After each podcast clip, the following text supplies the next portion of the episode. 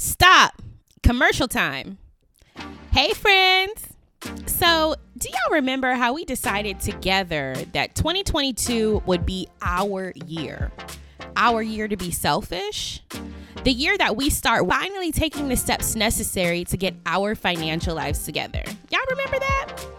Well, I decided to get my financial life together by opening up my first investment account and investing in the stock market. Now, all I have to do is actually learn how to invest. and I hope you'll join me. My good friend and season one guest, top 100 financial advisor, and founder of Building Bread, Kevin Matthews, has put together an easy to understand, easy to follow set of resources for newbie investors just like us called the Investor's Toolkit. The Investor's Toolkit is a seven module course designed to guide us step by step through our stock market investing journey. We need this, friends.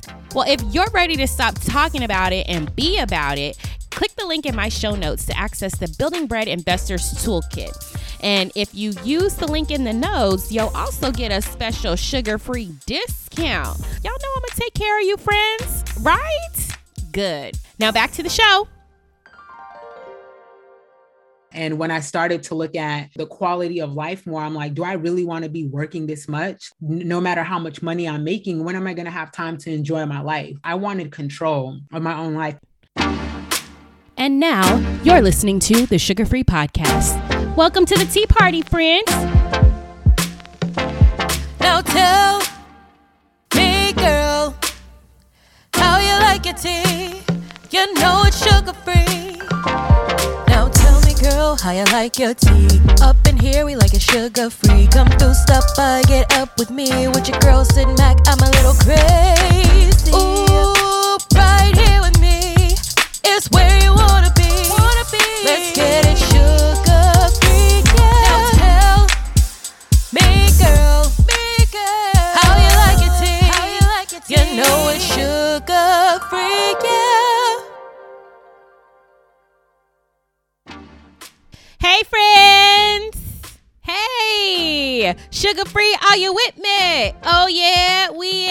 Party ain't going nowhere. Sugar free, are you with me? hey, friends, I just had that little song on my heart. Y'all know sometimes I just be having a song on my heart. and I just got to share it with y'all. So thank y'all for joining me for another episode, another installment of the Sugar Free Podcast.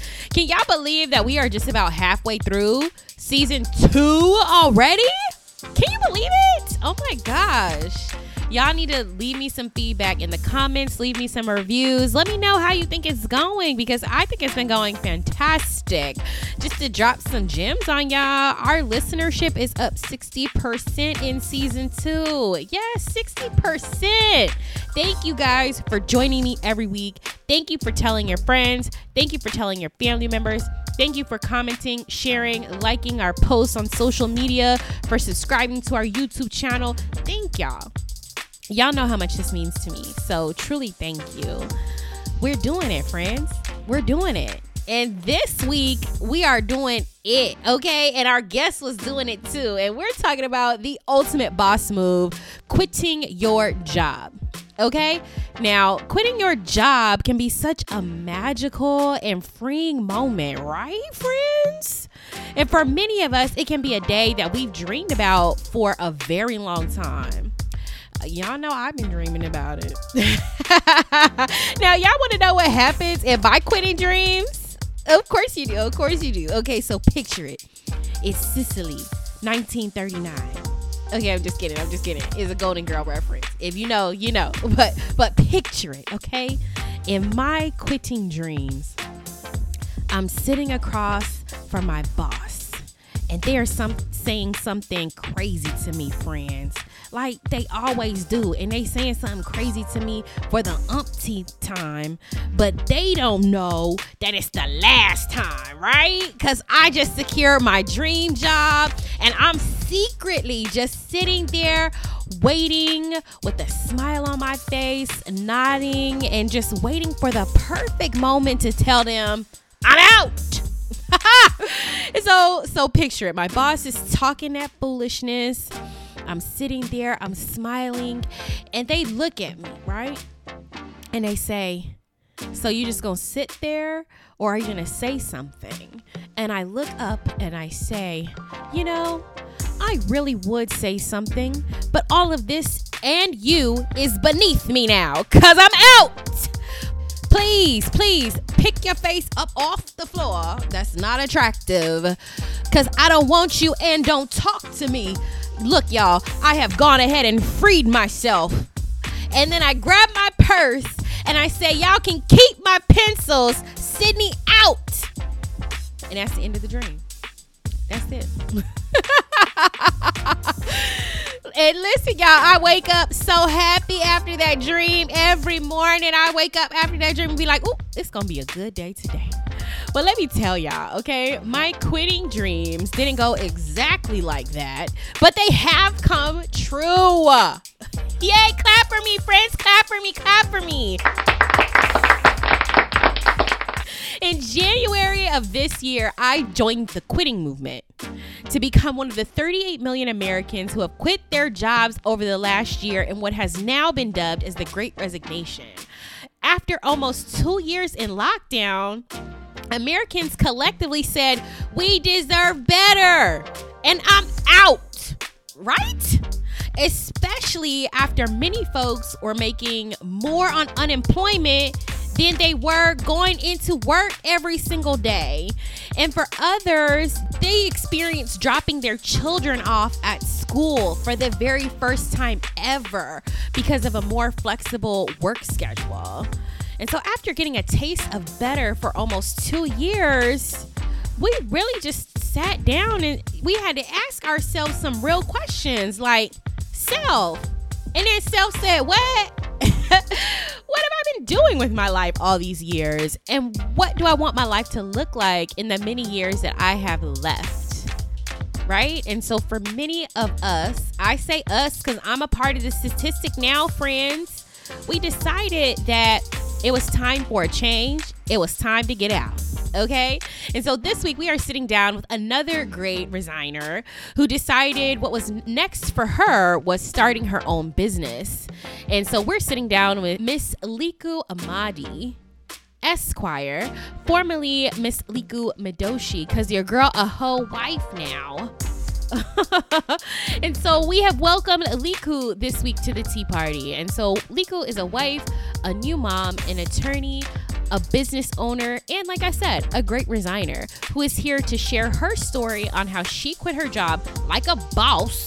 And she's also here to offer us some tips and tricks on how to do the same. So, are y'all ready? Because I'm ready. Yes, perfect. Welcome, Liku. Please tell the good people who you are and what you do. Hello. Hey, My girl. name is Liku Madoshi. Um, I am a California based attorney born and raised in the Bay Area. I practice business law. Specifically, I help coaches and consultants establish a solid legal foundation for business by drafting custom contracts, forming their business entities, and doing a little bit of trademark law. And I'm very happy to be here. Yes, we are so happy to have you here. Where'd you go to law school? I went to Thomas Jefferson School of Law in San Diego. Yes. Well, we're so excited to have you here today to get into this topic of quitting your job in the age of the great resignation which is like right right now everybody well statistics are telling us that everybody is quitting their job the latest Mhm. figures that i've seen from 2021 said that 4.4 million people quit their jobs in october Right. And roughly about the same amount in September. So people are Wow. leaving. And so as we get into our Making Career Move series, I felt like we had to talk about the ultimate career move, which is quitting your job. Right. Mhm. Like sometimes it's to climb the corporate ladder, you got to hop off this ladder and get on the next one. And then sometimes, as in your case, you decide you ain't on the ladder at all and you skipping all the rungs straight to CEO. so tell us a little bit about your your experience in corporate America. Let's let's let's take it from the top. Right? Before before you started your business and before you quit your job, like generally, what has your experience been as a black woman in corporate America? The good, bad, the ugly. Let me stretch a little bit for this. Right. know. Nah. You need to burn some sage. yeah, exactly. We do. Um, I, I should start off by saying uh, I'm a first generation Tanzanian. So mom and dad were born, you know, in Tanzania, came here, siblings were born here. And so I was raised um, very strict, very school is number one, you know, first in the class, all of that. Um, and I generally, you know, reached those heights.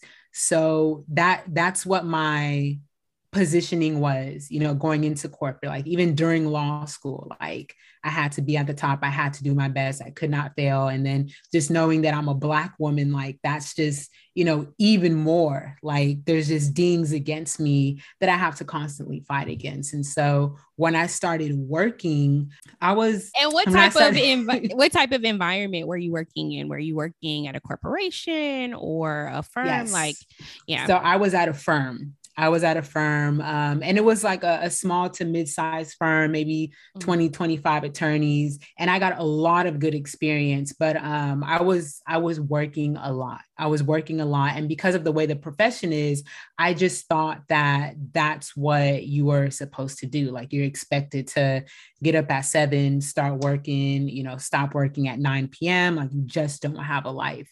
Um, and so that was fine and dandy. But I was the only black attorney there. Um, wait, wait, wait. Hold on, hold on, hold on. In the entire law firm, the only Yes. wow. About how San many? Francisco. About how many attorneys would you say were? I, I want to say maybe like 20, like max 25. Maybe so. Yeah, I was the only black attorney. Um, fortunately, I had an assistant who was a black woman, so that was really helpful. But from the attorney standpoint and like a lot of the networking events we went to, it, I started feeling very lonely, very isolated, very tired of, you know, trying to show a happy face or trying to uh, be perceived as professional when I wanted to just be myself or felt comfort in being in myself. Like I could play the game, but it was really starting to get tired. And I didn't have a lot of people to talk to about that. So um, I joined Black Women Lawyers. I started seeking out, you know, other spaces where I could be with Black women because my profession wasn't giving me that. When I jumped to my second job, um, it was also really great, good experience. Um, that was still the only Black attorney in my San Francisco office, but this time it was a really large firm. So they had offices countrywide, and there were Black partners and associates in the other offices. So although I didn't have one down the hallway from me, um, I was able to tap in with those people, especially during the pandemic. I was working from home. So they were just like a Zoom call away. It was easy. So that was great. But I was still feeling those pressures of having to overperform because I'm a woman, because I'm Black, because I'm young. And now at the height of the pandemic, where people are getting laid off left to right, like I haven't even had a chance to show myself outside of my interview. Uh, so there was that pressure as well. Mm. So, how many attorneys were in your office at that time? Um, to be honest with you, I didn't even get to meet all of them because I literally started that job when we were um, like a week out from getting shut down. So people are already home. Uh, I want to say maybe 30 to 35 in that Mm. entire office, maybe 40.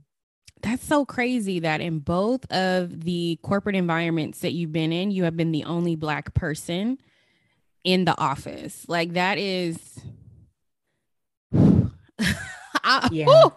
I am listen, I know the struggle is real because I'm not the only black person in my office, but I am the only black woman in the Mhm. department and I could tell you stories upon stories of one of my first experiences as a corporate lawyer. And I was working and I was new to this particular role and I got a calendar invitation to attend an event that I just thought was like, you know, something in the office not really Mhm. paying it a whole bunch of attention. Nobody called it to my attention or, you know, explained what it was. And, you know, when you're new somewhere, a whole bunch of meetings just kind of pop up on your calendar. Right. so I didn't really put too much stock into it. And the event was on a Friday. And in that particular environment, we had like casual Fridays, right? And so Mhm. my version of casual Fridays, I'm coming, I'm coming in my jeans, my J's. I don't care. You said it's casual. I'm coming however I want to come.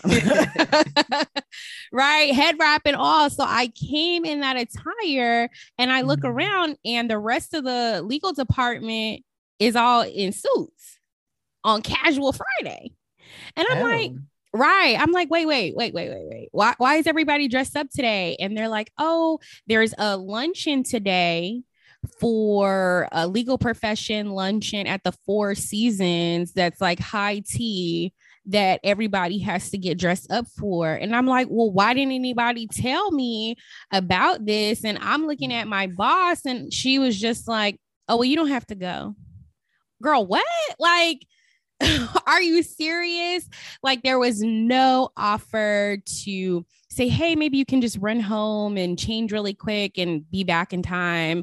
Or I have an extra coat on the back of my door. Maybe you can just, you know, throw this Mhm. blazer on because every lawyer in America got the blazer behind the door, right? Right. Like, you know what I mean? And like there was none of that. It was just, oh, you can just stay here.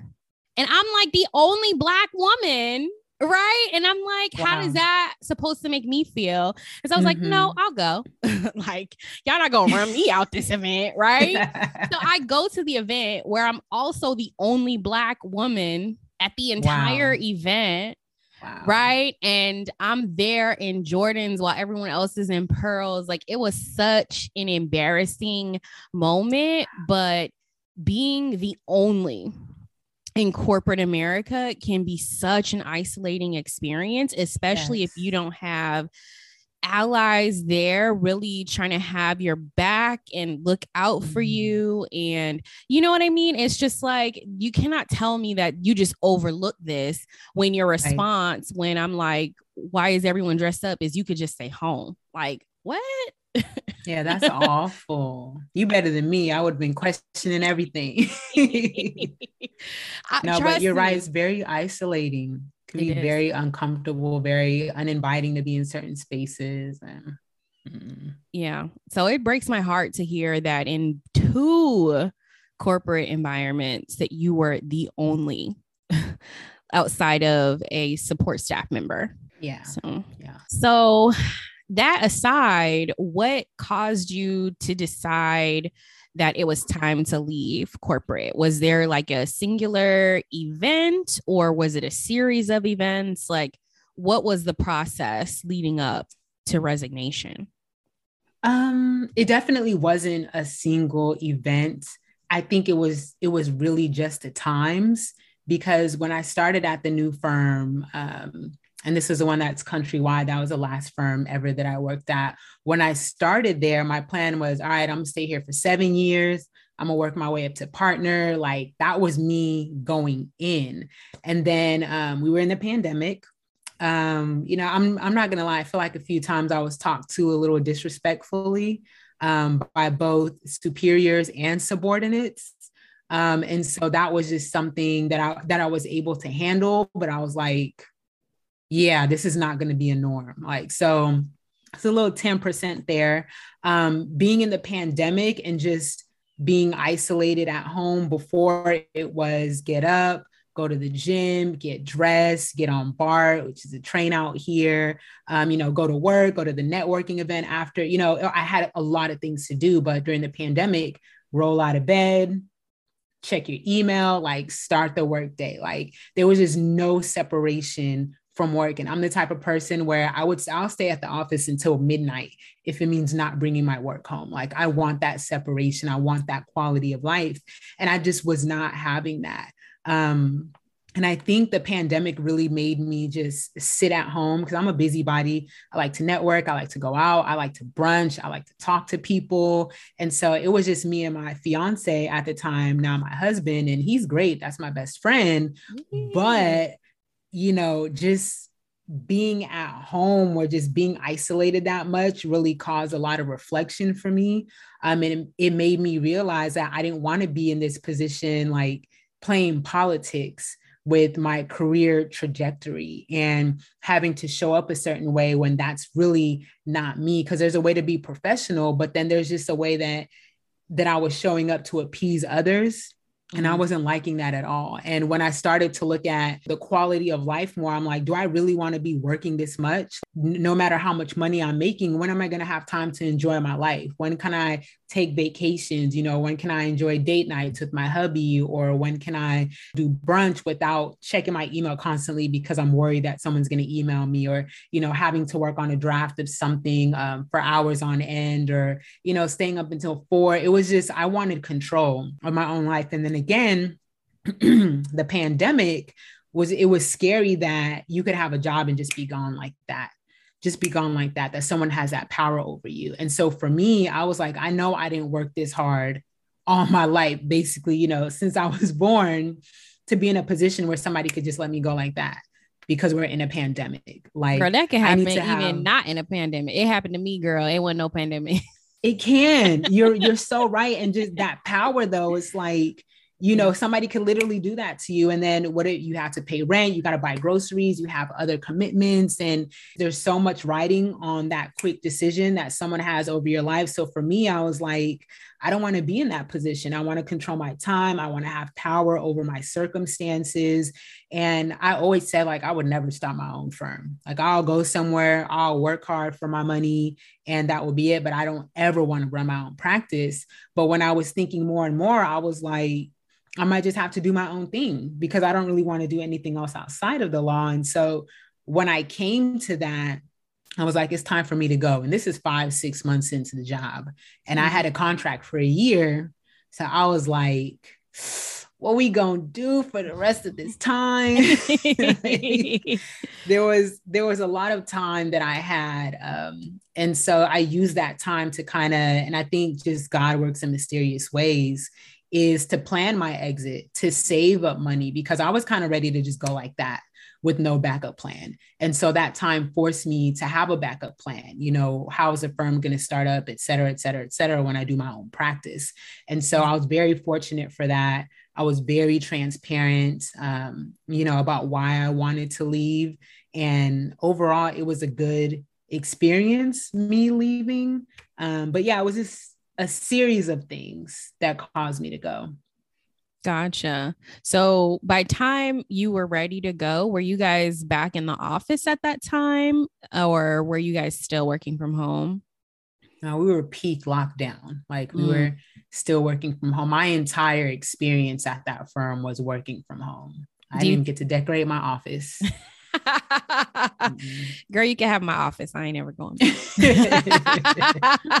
Do you feel like had you had an opportunity to be back in the office that that may have changed your decision about whether or not to go because you had mentioned you were missing that. And so do you feel mm-hmm. like the pandemic kind of exacerbated conditions that may have you know caused you to leave sooner than under normal conditions or yeah yeah. Yeah, I do. Um, I feel like the pandemic again just forced me to sit down and reflect a lot. And this is a decision that I would have come to um, you know, had we not been in a pandemic, but just later down the line, that I don't want this type of control over my life, over my time, you know, where's my quality of life? Um, now I have a baby, so having children, that's probably something else that would have acted as a catalyst for me to go because I want to be able to control circumstances in that way too. So the pandemic was just like, look, you got to go now. And I was like, okay.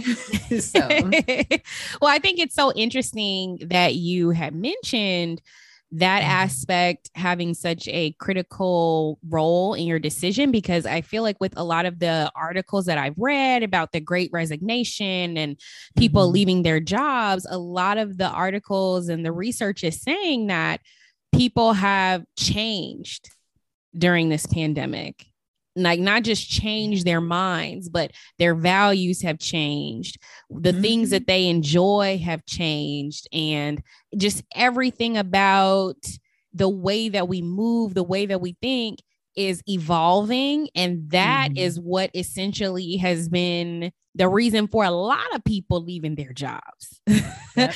is this time to think this time because i feel like pre-pandemic i enjoyed working from home but i Mhm. never had an expectation that i would work from home all the time I felt like there was probably always going to be some reason that I have to be there physically. Now, after having worked from home for two years, I'm like, wait, wow, we can do this never being in the office.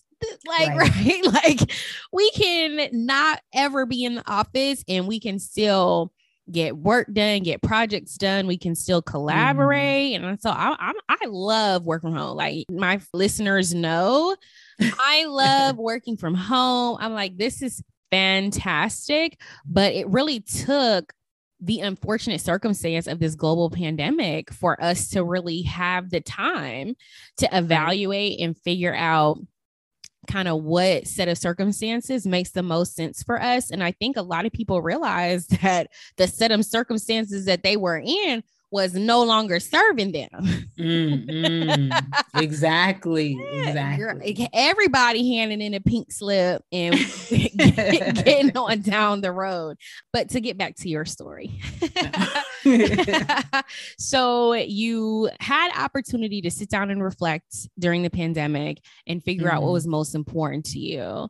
And Mhm. so what was kind of the process of transitioning from employee, full-time employee to full-time entrepreneur? Um, it was it, it was very difficult because mentally I was already gone. But again, you know, I had to stay there um, through the end of my time. Um, but it, it it caused me to be more intentional in the type of work that I sought out, the attorneys that I worked with, um, just you know, based on what my interests were, see if that would help that along. Uh, so it was helpful from from that standpoint. But um, once we got closer, and I, I left in March, just you know, timeline wise. So Of 2021. I had a trip. Yeah, yes, March 2021. Okay. Ooh, time is flying. Yes, I left in March 2021. um, and prior to then, you know, I was doing background work and just research on what I wanted, how I wanted uh, to have it done. And um, I told my firm in January that I was leaving in March. And the reason I told them that is because someone else had just left. And so I knew that they would be looking for someone to replace them. So I was like, you might have to look for two people, you know, not just one, by the way. And then number two, I had found out that I was pregnant. And um, at, at that time in January. And one of my um, symptoms, side effects was just being super tired, like debilitatingly, is that a word? Yes. Tired. like it, it just as as a workaholic, it, it was something I couldn't handle. And I literally had to be in bed. I was sleeping through the day. And so when it comes to billable hours, like I was not clocking those. And so I wanted the firm to know, like, not only am I leaving, but I'm also pregnant. And I'm telling you I'm pregnant because I can't I can't bill a lot of hours during the day because I'm so exhausted. Um, and they were totally understanding of that. So they too had the opportunity to kind of work with me knowing that I was leaving, which I think was just helpful for the entire transition. But um, you know, once it was finally time for me to go, I took a break. I took a break. Uh, my now husband and I, you know, just went to a town nearby for several days and we just chilled. And it was really nice because he wasn't working at that time either. He was also going through a transition. So we both got that time to kind of just like sit, enjoy ourselves, reflect, and also plan for our next steps and kind of prepare. Um, so when we got home, that's when that shift started happening. So since I was pregnant, I figured the baby's coming in September. So I really want to use this time to lay the foundation for my law firm. What type of systems we're going to use, how I want to practice, how I want things to run. It's a virtual practice. So, what does it mean from that standpoint? And then come September, have the baby, take some time off, and then really dive into working with more clients. So, when I started the firm, I had some clientele. But my main focus was just laying the groundwork. So it's already there when I came back. And that took a lot of learning, asking for help, um, letting go of perfectionism. So Q therapy was definitely seeing my therapist, and that was amazing. Um, so there's the journey to be a business owner is definitely not something they teach you in law school. Um, and so that was just a whole learning curve and still is in itself. Um, and so that's kind of how the transition has been. So it was it was pretty smooth going out. It was difficult, but it was smooth because I was so transparent about it. And then just having the time to um, build my firm, being intentional about what I wanted to do, considering the baby was coming, and then how I wanted to pick up after the baby. I think all that really helped um, for things to be smooth. And now I'm more so focused on, you know, marketing and bringing in the clientele because I have most of my foundation. Yeah. Well, kudos to you hey. because yes, it takes a lot of courage to just say, I'm out. And uh, I mm-hmm. know so many people who will be like, I want to quit my job. I want to quit my job and then don't for whatever reason. So I, I know how hard it is to stay in a place where you're unhappy, but it may be harder to leave, honestly. Yeah. and I also applaud you for having a plan because it takes even more courage, girl, to grab your bag, right? Because I've been in some toxic situations with work where mm. I'd be mm. like, look, I got my I'm out of here box ready, prepared at any moment. Somebody look at me crazy today. The box is already packed and it's already labeled. Okay. Right. Right. And so you can be in an environment where you're just so unhappy where you can make an impulsive decision about mm-hmm. leaving your job and that takes a lot of courage right because you, you really don't know what's going to happen on the other side of that but it's also very risky because if you mm-hmm. are the mm-hmm. sole source of your survival you really don't know what's on the other side of that so i applaud you for having a plan and that would be my advice to anybody that's planning to quit their job have a plan like it i don't care what the plan is. I don't care if the plan is sit on your couch. If you know that's the plan then you know that you what to expect right? You you're not expecting right. no coin to be coming in if the plan is exactly. to sit on the couch right? So i had to save listen those extra six months i was like god you knew what you was doing. It's the time it was right you know. Yeah you got to have a plan. You got to have a plan. And i would also say you should really have a you shouldn't count on it, but it, it's nice to have a support system. Not everybody will support you, you know, coming from a culture where they're like, you got to do this, this, this, is this. And then I'm doing all of that and I'm going out on my own. Like, I'm going to own my own business. Like, that's not always received so well. And fortunately, like my mom was a huge support, but she even said, you know, other people might not receive it. So who cares what they say? My husband, super supportive, even from the financial standpoint. We were quarantining, living together. So not only was I saving, but it was nice to have his support, both emotionally, financially. Um, he supports me a thousand percent. So that has also been helpful. And having fellow entrepreneurs that I can talk to on a daily basis because I may have friends and, you know, siblings, family, but to talk to people who are also going through it or have gone through it is also like a level of support that I find is critical. Otherwise, you might find yourself in that isolation again, a different type of isolation, but isolation nonetheless. Yeah, I feel that for sure. Like the support is important but mm-hmm. more so than anyone's moral support, make sure your financial support is in order. mm-hmm.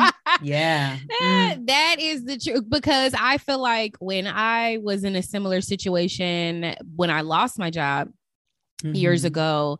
I had tons of moral support. You know, everybody want to say, "Oh, girl, you're gonna get through this, girl. We support you." But when my mortgage came due at the ah. top of every ah. month, nobody was passing around a collection plate for me to pay my bills, right? And even if you have family support, like family mm-hmm. support isn't an unlimited well. Like they don't just have an unlimited supply of resources. It's you like, hey. Right we got you for a month or two, but after that, you need to have a plan or something right. like to carry this through. And so that's always my advice to people is know how you're going to support yourself mm-hmm. once you leave your job. Know where your next check is coming from. Know how your bills are going to get paid because I can promise you, as miserable as your job is, nothing is more miserable than being on the street.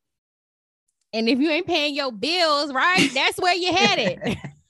exactly. I, I agree a thousand percent. I agree because it's hard out here. Like they try to glamorize entrepreneurship. I'm like, look, it's rewarding. It feels good to be out on my own. I feel confident. I feel like I can do anything. Yes, you can. But there's just also like it's hard. There's so much learning. Again, I know how to be a lawyer. You know, if I had to learn a new area of practice, I could do that. But business ownership is a whole different beast. And I think you know, in this day and age of social media and just being online, everything just looks overnight, instantaneous. Like that's how we live our lives with technology. But this is really a slow process. Like you really have to do the work. And so it's just, mm, it's a beast. it's a beast. It is a beast. But yeah, Girl, having listen. a plan, A1. For sure. For sure. Even if you're not you know, starting a business, leaving your job yeah. is period is just it's just tough. It's just one of those mm-hmm. things. Like i said it's just you don't know what's going to be on the other side of that for you. And with 4.4 million people leaving their job in september and october girl i can guarantee that all of them weren't leaving to start a new venture Oh yeah.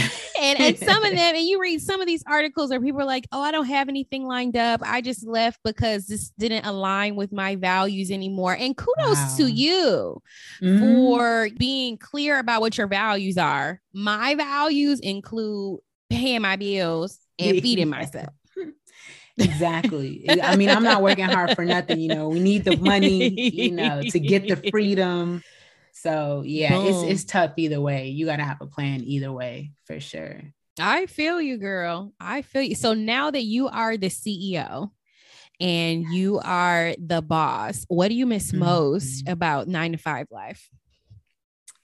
What I miss most is what I miss most is the free supplies, you know, in the office. I'm a I'm a writer, you know, give me a pen, some stickies. I like to color coordinate and jot down notes and create, you know, my systems that I can see. Girl, and that so, is what you miss the most. That's like okay. Listen, I got a list. Okay, listen. It's just it's a little freedom to go down the hall into the supply closet. Okay, don't take it for granted. I'm gonna put that, some. Am, I'm gonna Amazon you some posters. please, uh, different colors, please. I would appreciate you. it. You know, I got you. Some nice pens. Um, but also just ha- having the support, like the admin like the that support because now that I have to do it for myself just to see the amount of time that it takes up. And again like if I wasn't doing that I would be able to do like double the client work. That's something that I really miss and something I'm seeing is so critical in my business. Like i'm not here you know filing documents or like you know I, i'm not in litigation. So i don't really need like a paralegal but I do need someone to do the repetitive tasks, the administrative tasks, the, you know, talking to these people or ordering these things or putting these things into systems so that I can exercise my expertise as a lawyer and serve more clientele. So I really do miss having that that background support and also the support of you know, having just older attorneys down the hall, people who are experienced, being able to go just bounce questions off of people. When I was on my when I was on my own. I'm still on my own. Uh, now that I'm on my own, like, you know, in the beginning and even still now, a little bit of imposter syndrome comes to play. Like, you know, do I really want to post this question in their attorney Facebook group? Or, you know, do I really want to reach out to this person? Or who can I reach out to? I don't want to look stupid for asking this question. And, you know, so I've had to learn to let go of that as well. And I'm doing a lot better. But it was just so much easier when you had access to people like that. Like you could literally go sit down and talk to them and they can give you examples and help. And so I do miss that support too, but I've been able to find it in other spaces. That's good. That's good. I'm learning over here. You know, I'm growing. you are. I mean, I can't I, listen. I can't answer your phones, but I get I got you on the post-it notes. Listen, I'll take the post-it notes. Don't play. Don't play. I got you. I got you. Them those are within my budget. I could but I feel you. I feel like there are definitely things to miss about nine to five life. And I think mm-hmm. that's kind of one of the things that drove me back to nine to five life after being a full-time mm. entrepreneur for three and a half years. I'm not gonna say I'm not hustling because I got 50 jobs, right? Like I'm still in the hustle mentality. and I have no no intentions of slowing down, but there is mm-hmm. some level of peace in knowing that if I decided oh, yeah. tomorrow that I was tired of being a podcaster, I'm not y'all at the sugar free like I'm not. Don't worry about that. but if I decided tomorrow I didn't want to podcast no more, I still can eat. right. There's beauty in that. Girl, and having a baby, that was like one of my biggest things and concerns about thoughts about going back to nine to five life and whether mm. to quit, you know, entrepreneurship is because I remember I had a girlfriend who was also a solo mm-hmm. and she had a baby. She paid for the uh, whole pregnancy and delivery out of pocket she did not have insurance. I was like, I don't understand that. But she was making enough through her business to what? pay for the delivery and pregnancy out of pocket, but not have health insurance. But I was like, okay, I need to have health insurance. And I I paid for my own when I had my own business, but I was like, I want to have, you know, health insurance. And then in order to pay for the delivery, because she didn't have health insurance and had to pay for it all out of pocket, she was answering phone calls for work in labor. Oh yes. my goodness. Girl, answer phone calls for work in labor. She plopped out the baby and was at her desk two days later. Oh, I kid you oh, not. Wow. And I was like, that can't be me. I was like, I, for some things I, I, want my maternity leave. Wow. they don't they don't give you no maternity leave. For real? you could take the leave but it ain't no guarantee you gonna make no money. I was ah. like I, I, want my maternity leave back. I want you know i wanted some wow. more of those traditional standards of employment back in my life. Yeah. and so not having to wear the crown of the boss and the CEO all the time was a driving, mm-hmm. motivating factor. Not to mention that practicing law is not really not really my ministry. So I was like, yeah. it ain't worth giving up all those things. If, if I felt like it was, you know, like the thing I meant to do with my life, then yeah, for mm-hmm. sure, it's worth the sacrifice. But I'm like, no, it ain't, it ain't, it ain't worth that. Go ahead, give me my maternity leave. Nah, yeah, there's definitely those those perks and other supports that you leave on the table. It's a it's a trade-off for sure. I would have definitely enjoyed a, you know, 16, 18 week paid maternity leave, you know, but I'm that FMLA I'm working so that yes, um, that it would have it would have been nice, but I'm working to get to that point where I could do it, you know, for myself. Come second or third child, I can take off as long as I want. So that is my goal because I am a very family oriented person and I want that quality of life, you know, in motherhood too. For sure. And you will get there. You will. Yes, I will. Yeah. so now you. that you've had this taste of freedom, do you think mm-hmm. that you would ever go back to working for someone else again? I can't do it. I cannot, I can't do it. I can't because I feel like I feel like now I would go back and say, You're running your business like this. Well, how about you try and do that? You know, like I would just have, I would have too much to say. I, if I had to go back, like it, it would probably be on a on a temporary basis. Like if I really had to, like dire circumstances, you know, required it then I would go and I, I would leave. Like I would have a plan to get out, but mm-mm, nope, we here, we building the boss, you know. Yeah. Uh, I'm not going back. Um, and I don't, I don't look down on it. Just again, like my values have just changed. And so to go back would not be in alignment with what my values are and how I want to live my life. That's why, again, I would go back temporarily if I had to, and then try to make a plan to get out. Yeah, I feel that. Well, I love that you are committed to this process um, and you're committed to building the business, especially so early on. And so, but that's what it Mhm. requires like an unshakable, unwavering belief that this is going to work and there is no plan B. Like that, that's that's what it's got to be. Yeah. Mhm.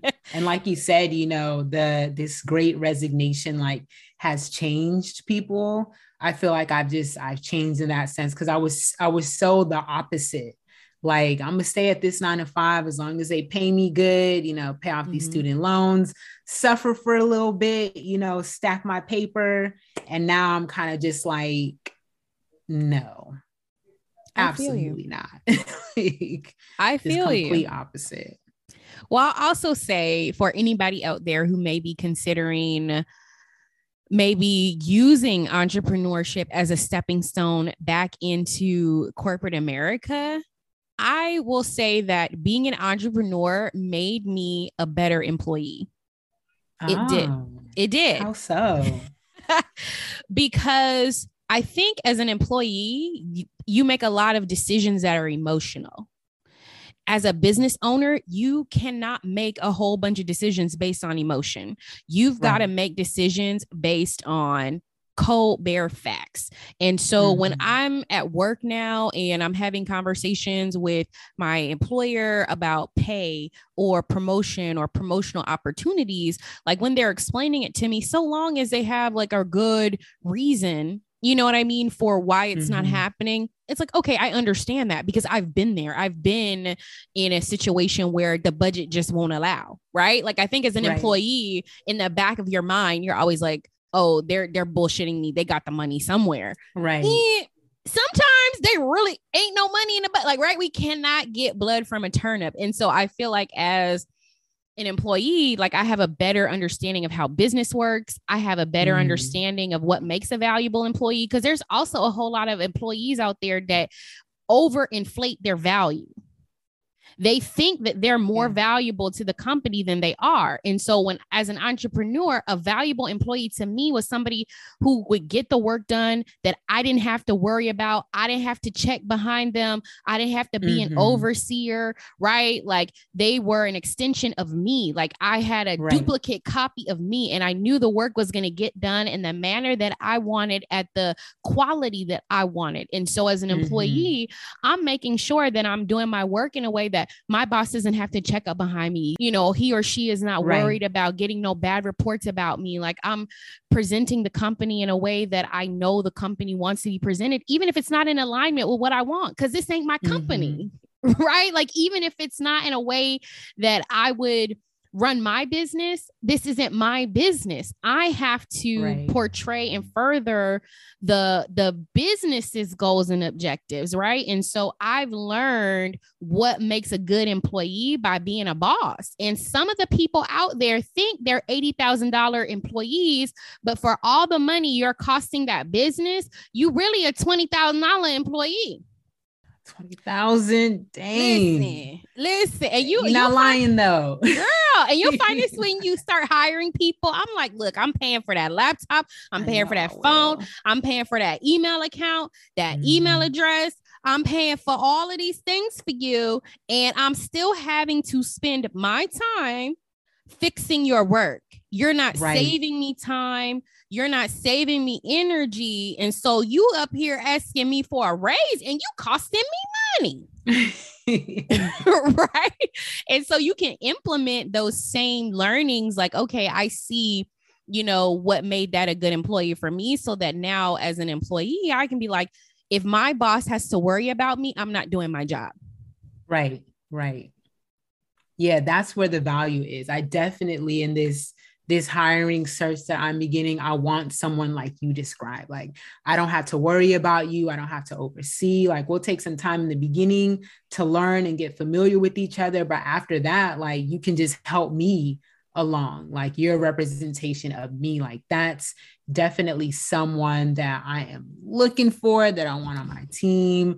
And I know those aren't you know, all that easy to find. Like you said, everybody thinks they're an $80,000 employee, but some people 20K, 10K, Girl. 15K, you know. $5. So,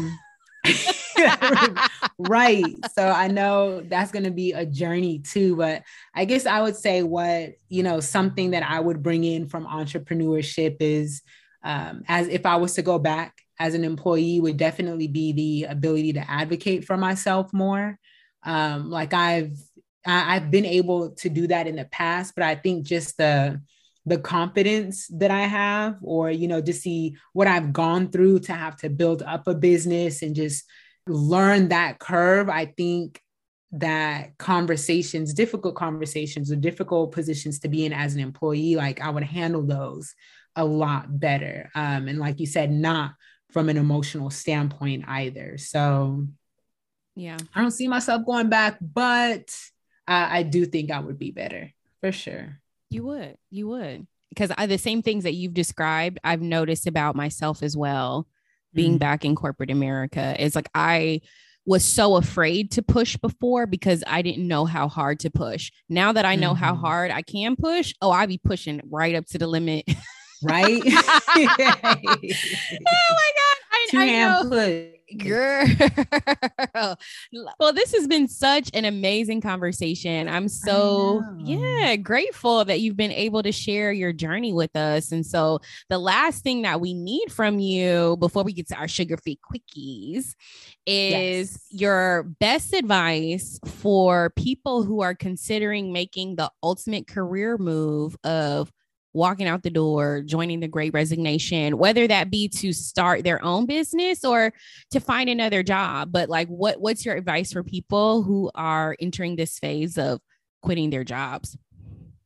Yeah, so like we talked about, honestly, is having a plan. And I think at the very top of that plan is look at what your current employer, look at the rules around you uh, being at the job while like working another business or you know trying to leave like check your contract your employee handbook just to make sure that you're not in violation of any rules or you're not creating something on the job for your new business or your new employer and you know your current employer has claim to it you know the intellectual property. So i would first say just act accordingly like act how you're supposed to act in your current job because when you're getting ready to leave whether that be to start a business or go out onto another job that you're already like planning there are things in your head you're taking baby steps whether that's sprucing up your resume or making a business plan and so you just want to make sure you're you're in the clear uh, as it relates to your current employer not doing anything on company time or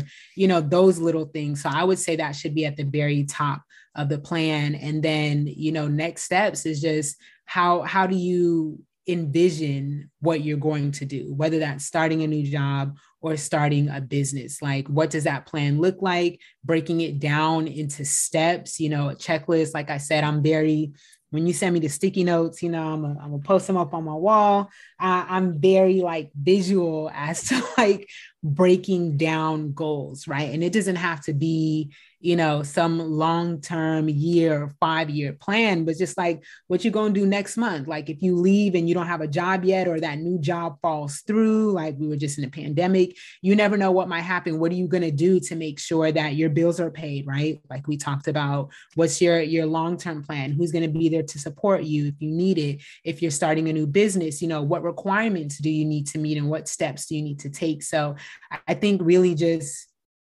making sure you're acting accordingly it's your current employer and then having a plan but with that plan really breaking it down into actionable steps because i think that's where we can get lost whether you're looking for a new job or you're trying to start a business. Like if we don't really know how we're going to proceed then it can kind of just get anywhere and you're in the new job like I don't like it here either. But had you had a plan about, you know, how you're going to be intentional about growing up the ladder or who you're going to connect with. So maybe you want to get to another job after that. Like just know where you're going, like have the path laid out for you, or life is just going to, you know, run its course and take you into any direction.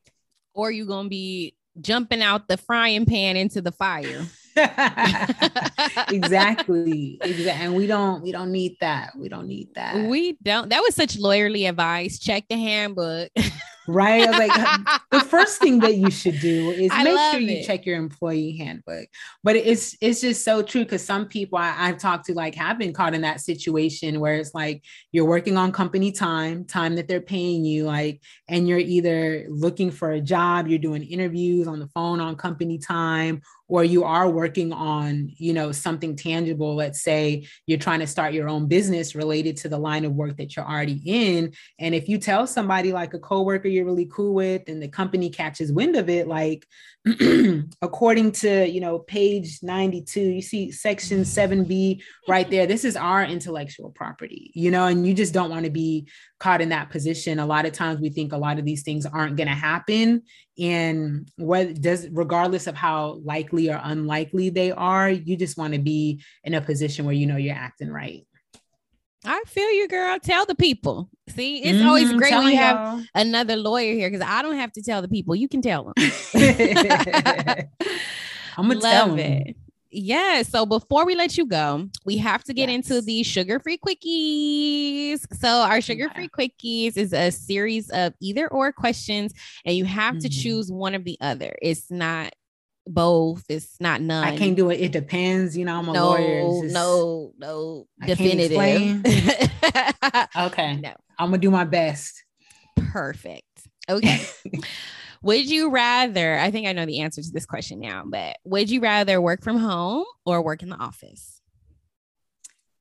I would rather work in the office. Yeah. I figured based based upon you know what we talked about. I was gonna start to explain, and I was like, let me shut up. Yeah. well, we already got the explanation. Yeah. So, dinner with Jay Z or have all your student loan debt forgiven? Dinner with Jay Z. What, girl? Yeah. Okay, I'm gonna need an explanation for this. Okay. See, you can't be bending the rules.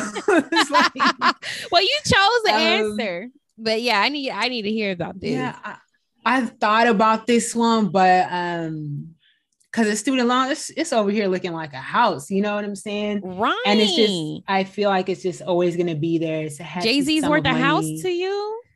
Listen listen when you get in the right room with the right people sometimes you know if i'm i'm not just gonna sit down and have a little drink oh my god i love this song i love this album like i'm gonna have a plan. Like we just talked mm-hmm. about i'm gonna go into that that lunch that dinner and i'm gonna leave out saying okay we'll follow up and i'll confirm with your assistant for the next lunch or dinner that we're Mhm. going to have you know and just i would want to grow that relationship so that as a business owner as a professional i'm in you know different rooms than i would have like that i would not have been in had just my student loans been paid off so i would i would take that opportunity it sound crazy when i look at you know the federal the loans and the, the notices but um i believe in myself Beyonce wrote a whole album about Jay Z's lack of trustworthiness. Like, I don't believe Jay Z gonna call me back. Mm-mm.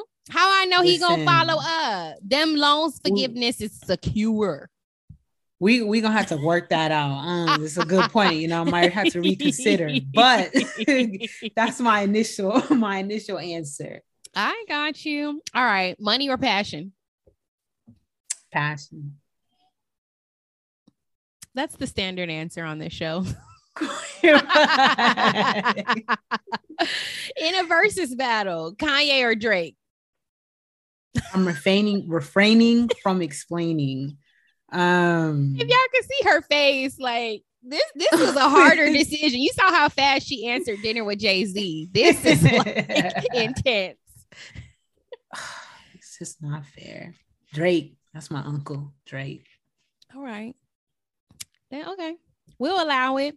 Final question. Favorite household pet or preferred household pet, dog or cat? dog. I'm allergic to cats. Well, my mom always, we grew up, my mom said you should never have an animal in the house that's supposed to poop in the house. Oh. so it was never cat. Cats was never an option for that reason. Yeah, that make you think. That's that is true. Like, why? I never noticed that. Like, why? Yeah, she was like, you know, dog may poop in the house, but that's an accident. He's not supposed to do that. You Yeah. discipline him, you train him. Cat supposed to poop in the house. Nah, if I had a cat, they hit the backyard or something, the deck. I don't even know. Your little box is not going in the house. What? Don't make no sense. Mama knows all. yes. Well, thank you so much again for joining us here today. This was such a great conversation. So, if we want to work with you and get our businesses together, get a trademark, where can we find you? Where can we connect with you?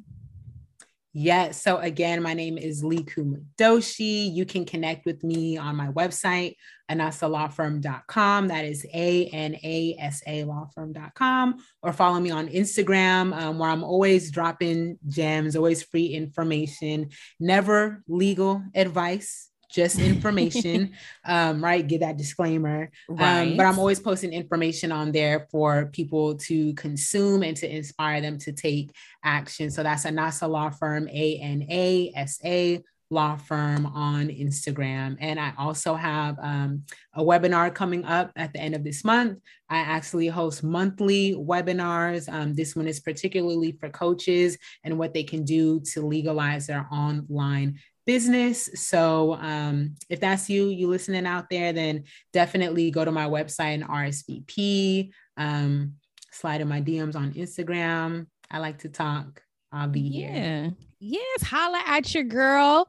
And we will definitely be headed your way if we need your services. And maybe you can offer us a little sugar free discount if we come by birthday.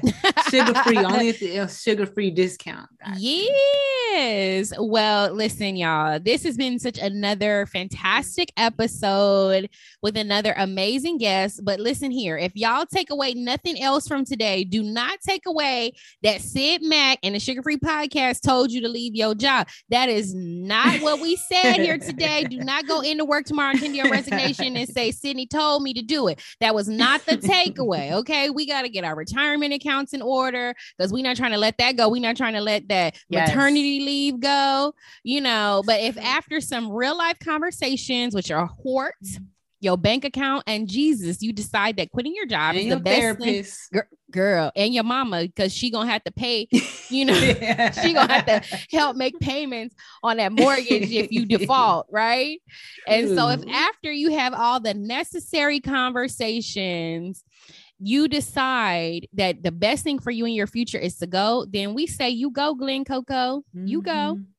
But if you need a loan, you better call Tyrone or your mama because don't call me because I Nah, told you real, don't call not me to either. quit. don't call me.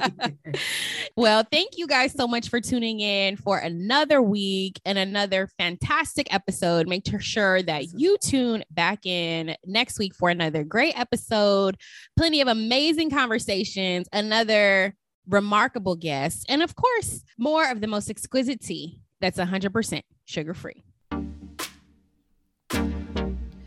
Woo chow. Mm-hmm. What a show. We shared some good old tea today, didn't we, friend? Thank you for your presence. I truly enjoyed you at the tea party, and we appreciate you sipping on some sugar free tea. With me, your host, Syd Mack.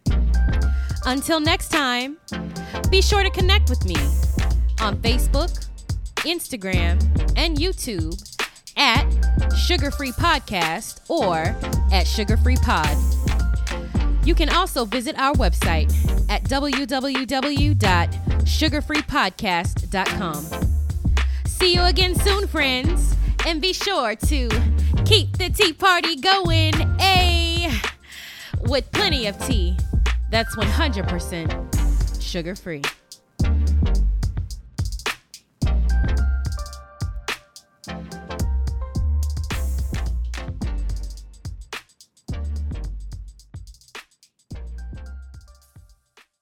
Meet small business owner Mackenzie Nicole.